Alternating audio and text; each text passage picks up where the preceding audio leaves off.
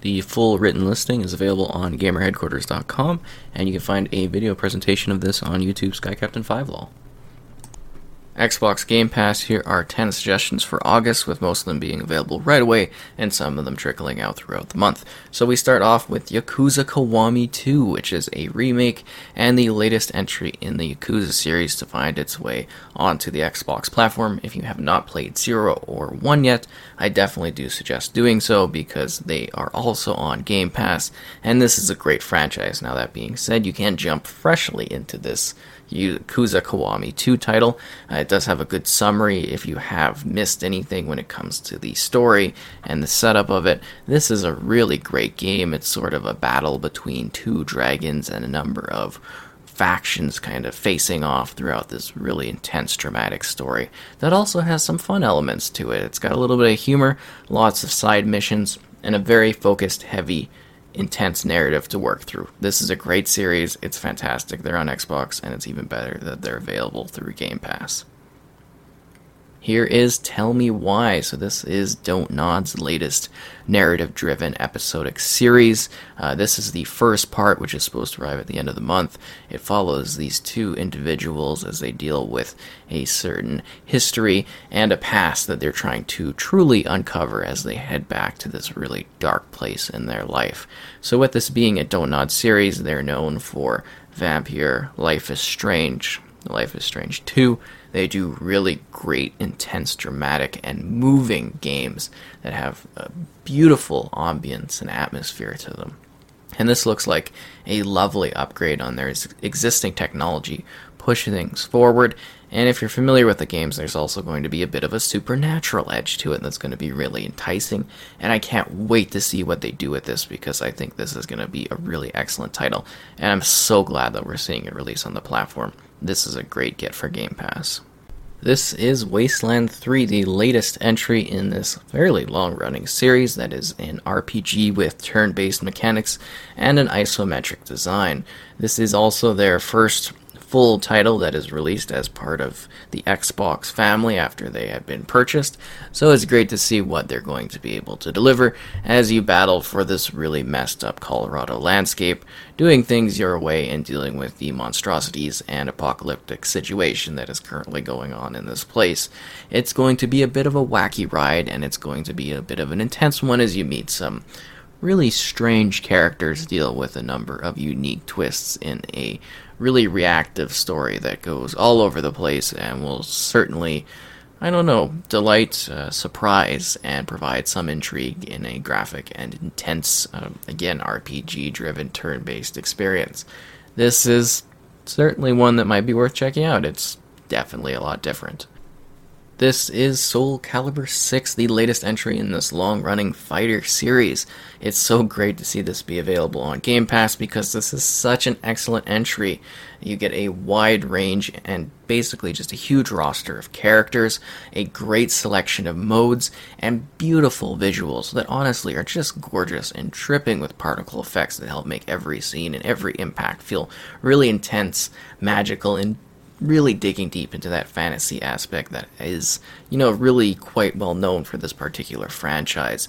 The latest entry also, of course, has a narrative that you're kind of working towards, a wide range of modes, whether or not you're competing locally, locally against the AI, online against other players, or even if you're making the wackiest of characters with one of the most intense character customization options that are available on the market. Go nuts, go wild, battle it out this is a really great evolution for the series, and I think they did a great job bringing it forward.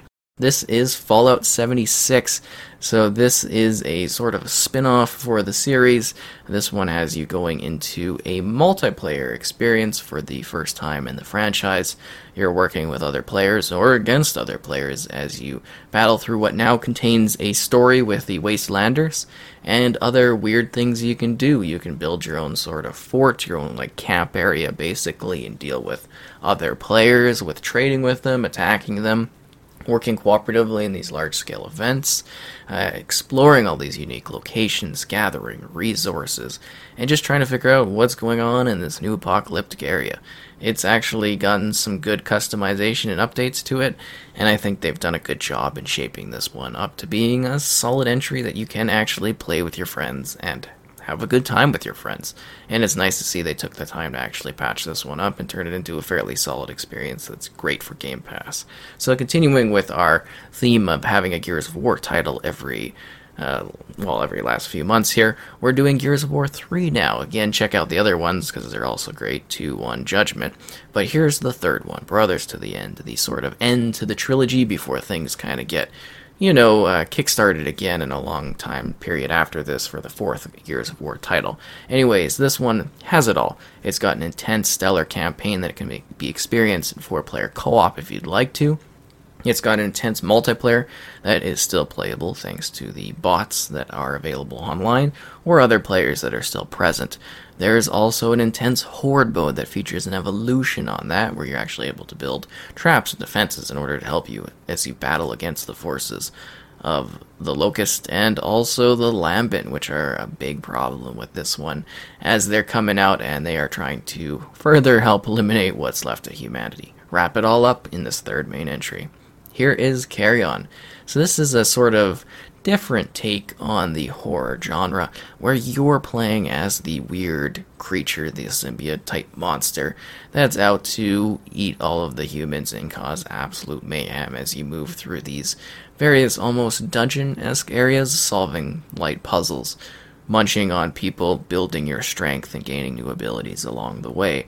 This is certainly a very intense, almost graphic type of experience. Visually, it's quite cool. It's a bit creepy.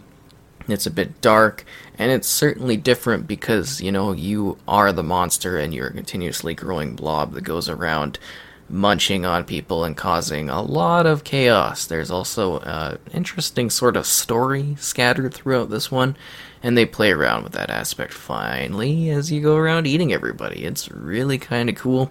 It's weird and it's different, and I think maybe a lot of fun too, if you like this sort of thing. It's neat. So, this is Mountain & Blade Warband. Great start on that one. So, this is a combative game where it has sort of some single player type content and multiplayer that actually has a fair bit of players jumping into this one.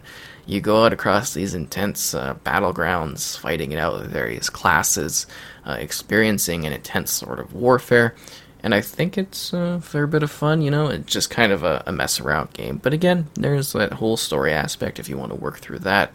It's also a very odd sort of title, and I think it's unique in that it fits a particular niche that some people might really like. You know, having this kind of uh, intense graphic warfare. You know, fighting others online, fighting the AI, experiencing a bunch of kind of authentic weapons too to the time, and these kind of neat sprawling environments to battle with. And it's very cool if uh, this is your sort of thing, and I think they do a, a decent job on providing that sort of gameplay.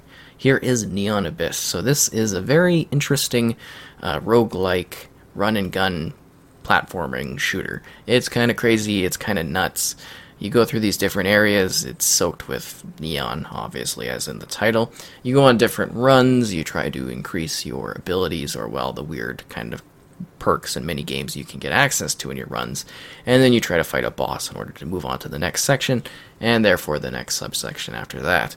It's kind of intense, it's got a neat take on the dungeon crawling aspect of play, and while it is a roguelike, I actually did certainly enjoy this one and find to, have a, a decent amount of progression within it as you work through the game battling. You can also hatch these kind of creatures, which is a different element of play. It's just got a neat selection of bosses, creatures, and challenging rooms to work through. They do a, a pretty good job in making sure that your runs feel kind of unique as you go through them. And if you got a cool run, you can share it with a seed or jump back into it. There's some difficulty options and things like that. Pretty cool. So this is the Touryst. It's a bit of a strange game. Uh, it's got a gorgeous visual style to it, and it's a very different sort of experience that's hard to explain. Uh, it's great to see it on here because it is sort of a weird, quirky, different kind of game where you're moving around, discovering things, uh, meeting all these different characters. And it's just, again, you can like shift the visual style and it looks absolutely incredible. It is very neat because I don't think there are too many games that look quite like this. I, I guess you could say some maybe light platforming elements to it as you collect things, and you're just kind of going around discovering what you're supposed to do, and I think that's kind of cool. It's very weird and one that you sort of have to experience for yourself if you think that this art style and this type of gameplay looks interesting to you. So, those are the suggestions for August. We'll, of course, have another selection for the month following. I hope you enjoyed. Uh, be sure to like if so. Hopefully, there was a good selection of titles and something you hadn't seen before. The full written listing is available on gamerheadquarters.com, and you can find a video presentation of this on YouTube Sky Captain 5 Law.